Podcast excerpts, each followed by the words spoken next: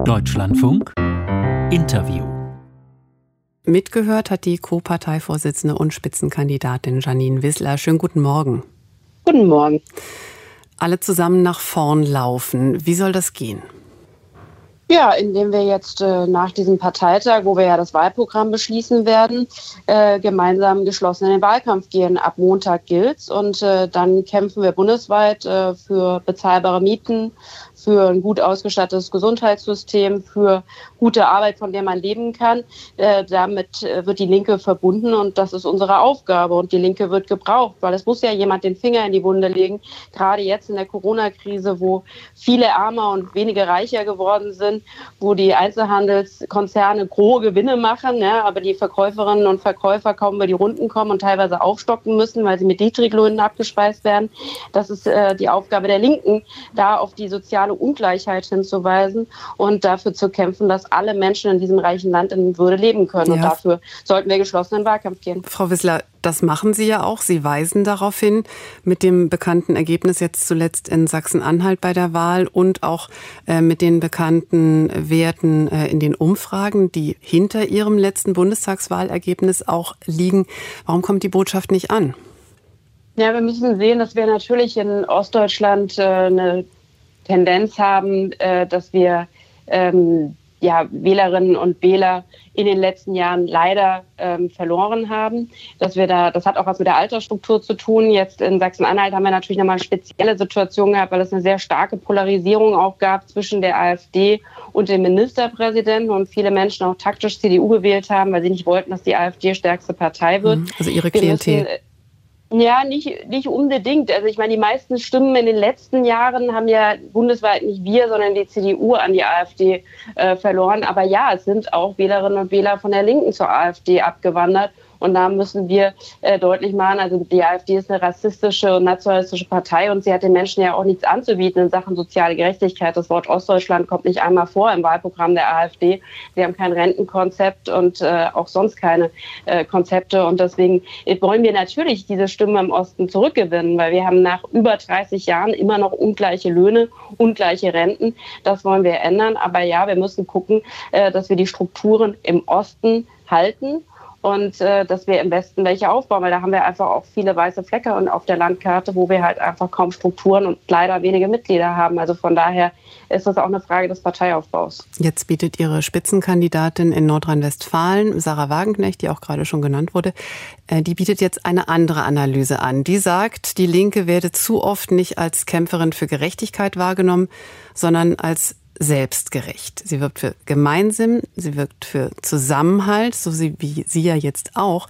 Könnte an dieser Analyse, für die sie jetzt äh, so viel Dresche kriegt, könnte an dieser Analyse vielleicht auch was dran sein? Ja, es ist ja berechtigt, die Frage zu stellen, ähm, wie können wir wieder mehr Wählerinnen und Wähler erreichen.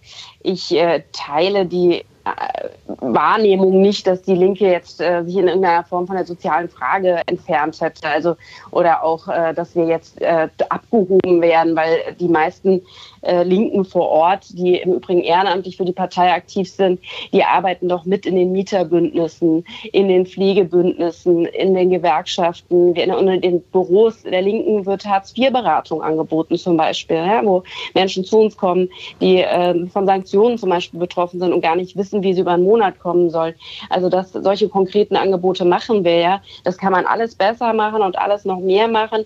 Aber ich denke, äh, dass das schon die Themen sind, die die Linke aufnimmt. Und ich finde, wir müssen sehen, dass der Kampf für politische und soziale Rechte zusammengehört. Das heißt also der Kampf gegen Rassismus oder ähm, ja, gegen andere Formen von Menschenfeindlichkeit, die müssen wir überwinden mit dem Kampf mhm. um soziale Gerechtigkeit. Das gehört zusammen. Ja, aber die Frage ist doch, wie Sie das dann eben zusammenbringen wollen. Wenn wir jetzt nochmal beim Fall Sarah Wagenknecht bleiben. Sie sagt, äh, wir, wir diskutieren zu viel in einer als abgehoben äh, empfundenen Identitätsdebatte, Sprach- und Denkverbote. Und noch ein Punkt, sie kritisiert mangelnde Toleranz. Wie zum Beweis wird jetzt Ihr Parteiausschluss gefordert. Hat sie da einen Punkt? Ja, man muss natürlich sagen, es ist ja jetzt kein Vorstand oder kein Gremium der Linken, das einen Ausschlussantrag gegen Sarah Wagenknecht gestellt hat, sondern es sind ähm, wenige einzelne Mitglieder. Ich halte das auch für falsch. Partei, innerparteiliche Differenzen können wir nicht über Parteiausschlussverfahren austragen. Ähm, natürlich muss die Linke immer darauf achten, dass sie eine Sprache spricht, äh, die verständlich ist, die Menschen mitnimmt. Aber ich finde auch, dass wir gerade eine hohe Sensibilität gegenüber all derer brauchen, die im Alltag diskriminiert diskriminiert werden aufgrund ihrer Hautfarbe, ihrer Religion, ihrer sexuellen Identität oder Orientierung. Und natürlich müssen wir diese Menschen, ähm, all diesen Menschen deutlich machen, wir stehen an eurer Seite. Wir sehen, dass ihr strukturell diskriminiert werdet und äh, wir wollen das ändern. Und das drückt sich eben zum Teil auch über Sprache aus, aber es ist eben nicht so, dass es ja irgendwie einen Sprachkodex gibt, wie man in der Linken sprechen darf, mhm. äh, sondern wir laden jeden ein, bei uns mitzumachen. Und äh, wer unsere Ideen teilt, da gibt es keinen Sprachkodex. Ja, wobei, wenn Sie jetzt sagen, das ist äh, der falsche Weg, über dieses Parteiausschlussverfahren zu gehen, dann gibt es da doch Genossinnen und Genossen, denen es an Toleranz mangelt? Naja, wie gesagt, wir sind eine Partei mit Zehntausenden Mitgliedern. Dass sich da einer, zwei oder drei finden, die einen Ausschlussantrag stellen, ja, offensichtlich ist das so. Ähm, das kann man äh, schwer verhindern. Ich habe gesagt, was ich davon halte. Und ich glaube, das ist ja am Ende das Entscheidende, hat es Aussicht auf Erfolg. Und ich glaube, dass dieser Ausschlussantrag keine Aussicht auf Erfolg haben wird ähm, und dass er zurückgewiesen werden wird. Anderes großes Streitthema ist und bleibt in Ihrer Partei ja die Außenpolitik.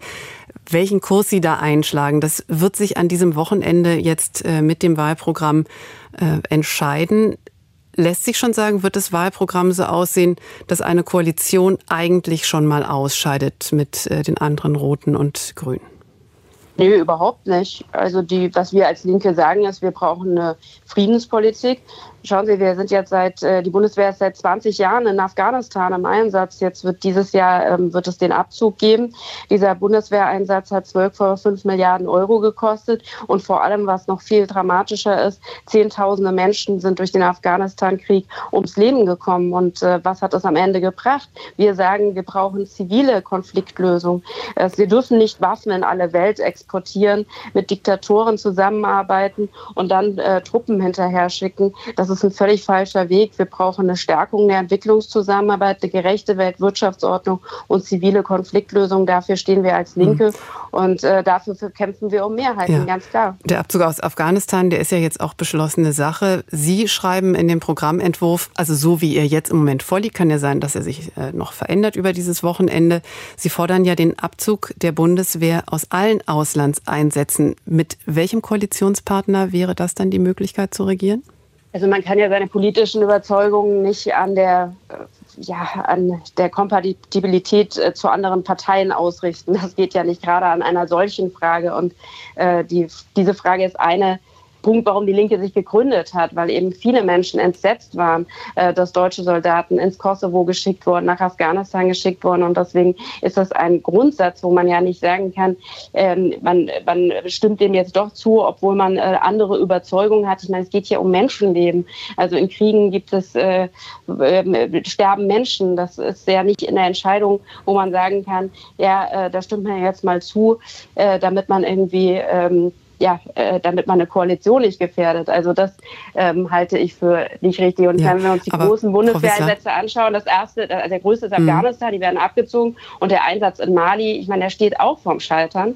Also von daher es zeigt sich doch gerade, keiner dieser Einsätze war erfolgreich. Und deswegen sehe ich nicht, dass ausgerechnet wir, die immer vor diesen Einsätzen gewarnt haben und diese Einsätze jetzt alle wirklich deutlich wird, dass sie gescheitert sind, warum ausgerechnet wir unsere Position ändern ja, sollten. Aber Frau Wissler, Sie müssen ja nicht mich überzeugen, sondern Sie wissen, wissen, dass es diesen Streit eben in Ihrer Partei gibt. Matthias Höhn, der sicherheitspolitische Sprecher Ihrer Fraktion, also ein äh, linken Politiker, auch in prominenter Rolle, der hatte ja für eine ähm, zurückhaltendere Formulierung äh, geworben, mit dem Hintergedanken eben auch mal in Regierungsverantwortung zu gehen.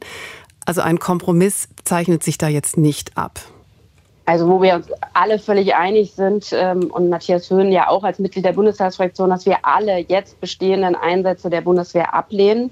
Wir haben alle gegen alle Einsätze im Bundestag gestimmt und wir wollen die Soldaten aus all diesen Einsätzen zurückholen. Ähm, da sind wir vollkommen einig.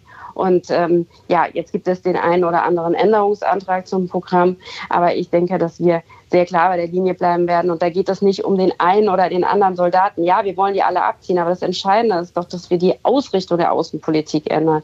Wie gesagt, wir können auch nicht Waffen an Diktaturen äh, liefern äh, und äh, da, ja, dass Deutschland einfach diese Konflikte auch mitschürt und äh, dann sich und dann äh, Truppen schicken, äh, wenn es zu ähm, ja, Truppen schicken, angeblich zur Befriedung. Und ich meine, in diesen Konflikten geht es immer um geostrategische und wirtschaftliche Interessen. Also kein Land dieser Welt schickt seine Soldaten irgendwo hin, einfach nur um, um Demokratie und Frieden äh, dafür zu sorgen. Was wir sagen ist, wenn mal die notwendigste humanitäre Intervention wäre, der Kampf gegen den Hunger, den, da, da müsste man doch endlich mal was tun. Und dazu brauchen wir keine Waffen, äh, sondern und auch keine Militärs, äh, sondern da bräuchte man mal wirklich entschlossenen Kampf äh, und gegen, gegen Hunger und Elend auf dieser Welt. Janine Wissler, die linke Spitzenkandidatin und Co-Parteichefin, heute bei uns im Deutschlandfunk. Dankeschön.